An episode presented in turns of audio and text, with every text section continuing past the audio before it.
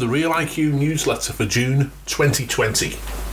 This article is written and read by me, David Faulkner. Are Airbnb hosts breaching the Residential Tenancies Act?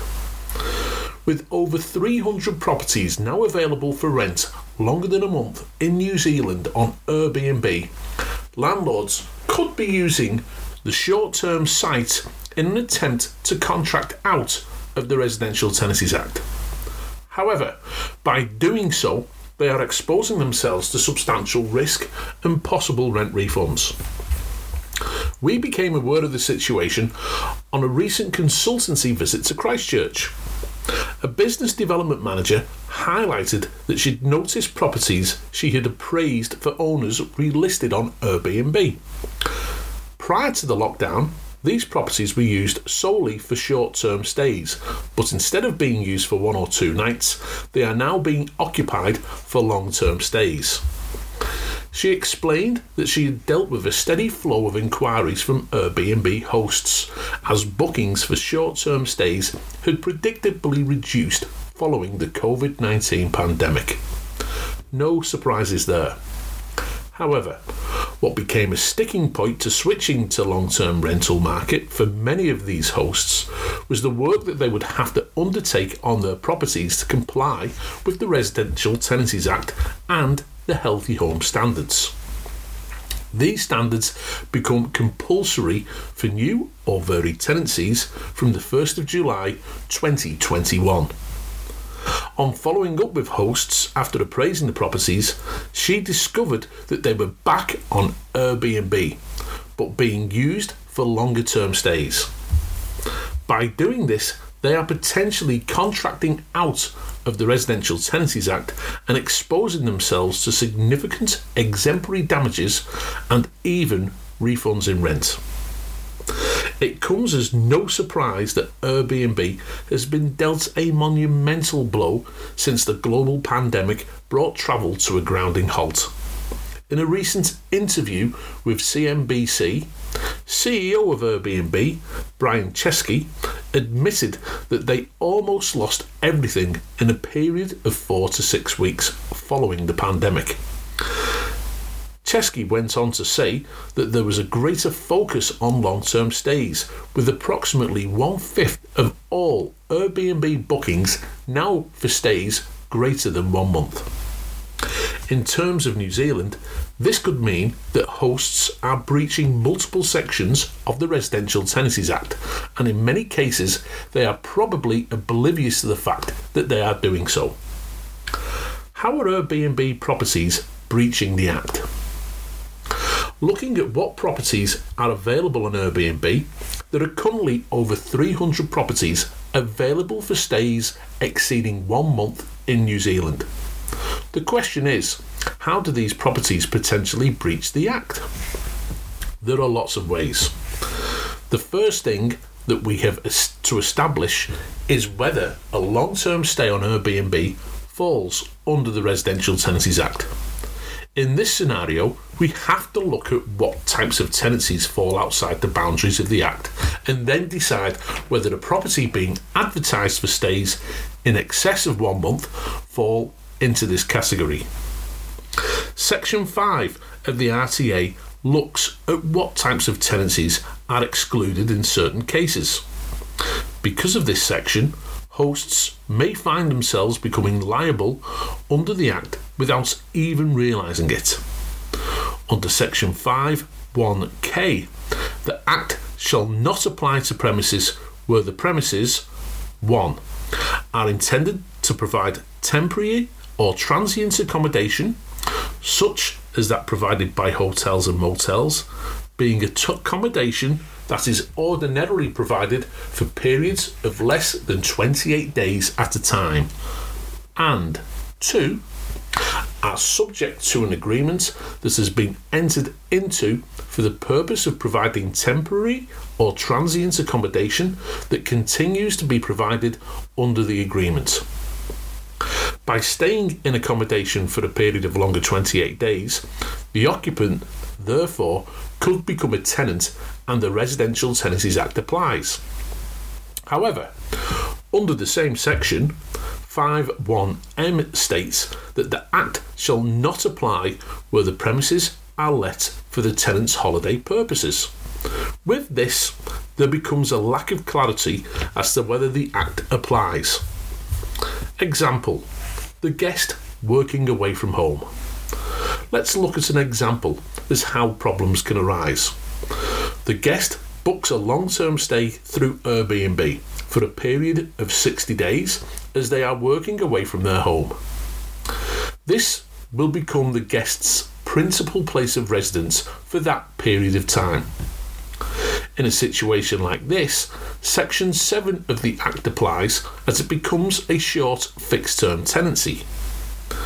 As the stay relates to work, the Act looks like it will apply to the tenancy.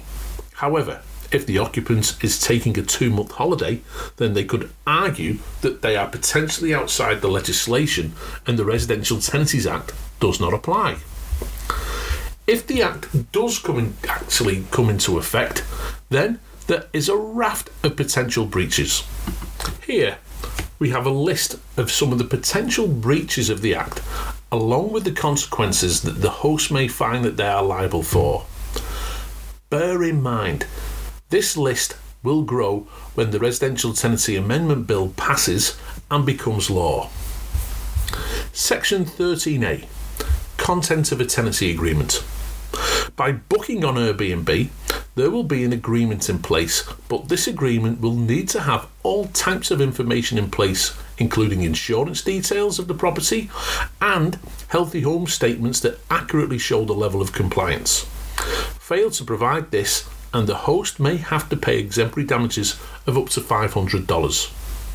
Section 17A requiring letting fee prohibited. When booking on Airbnb, the guest pays a service fee.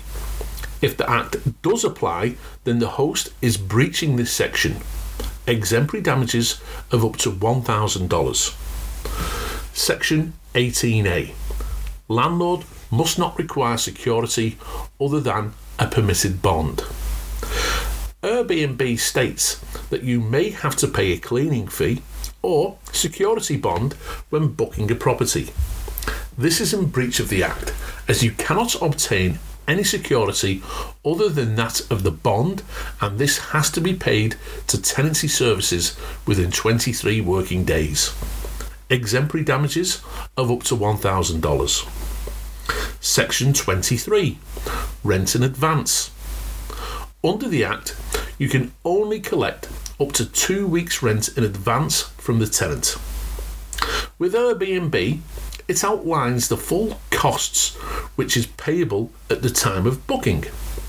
By collecting rent of more than two weeks in advance, the host is breaching Section 23, which has maximum exemplary damages of $1,000.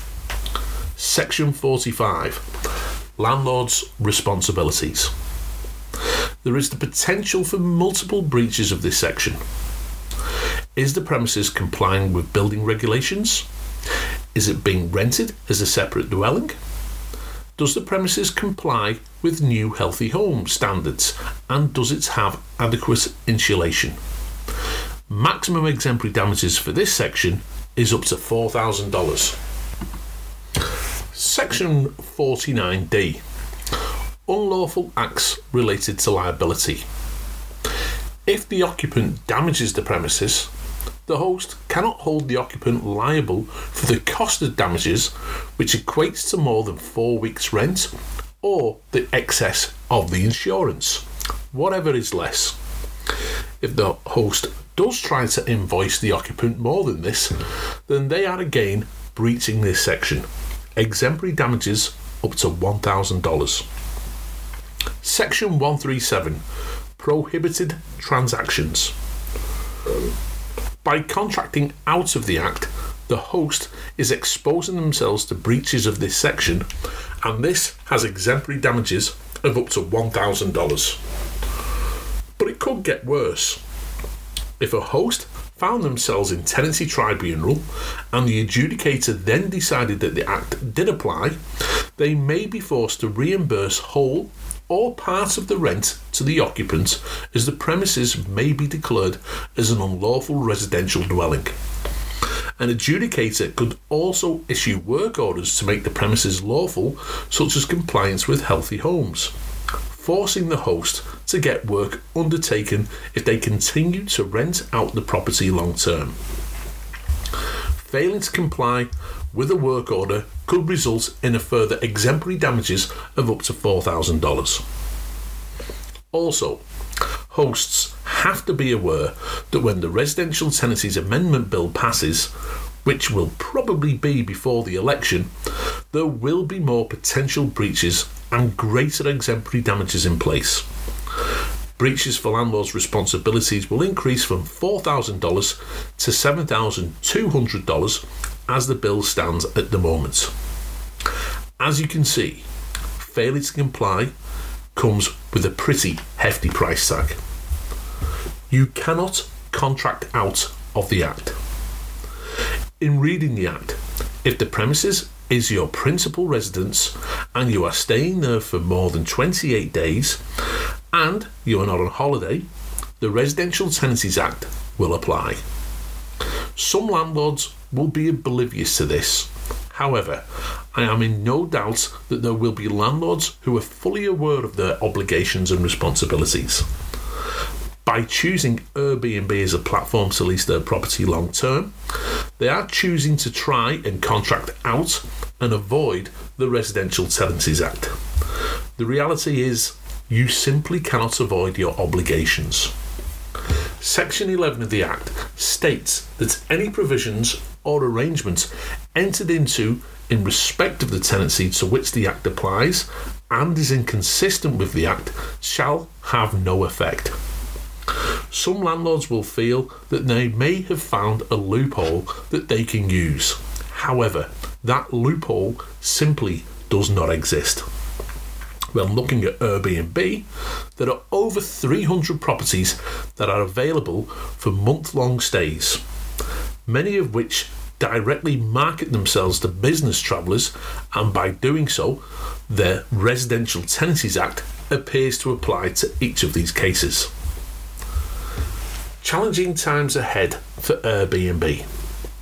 It is a remarkable rag to riches and potentially back to rag story.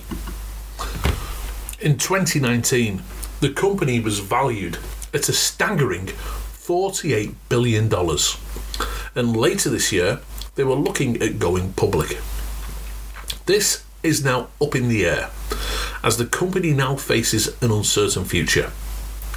A natural progression for Airbnb would be to look at the long term rental model to help bolster revenues.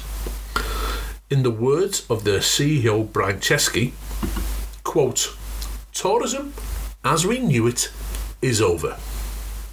So, for Airbnb to survive, it has to adapt and look at new revenue streams.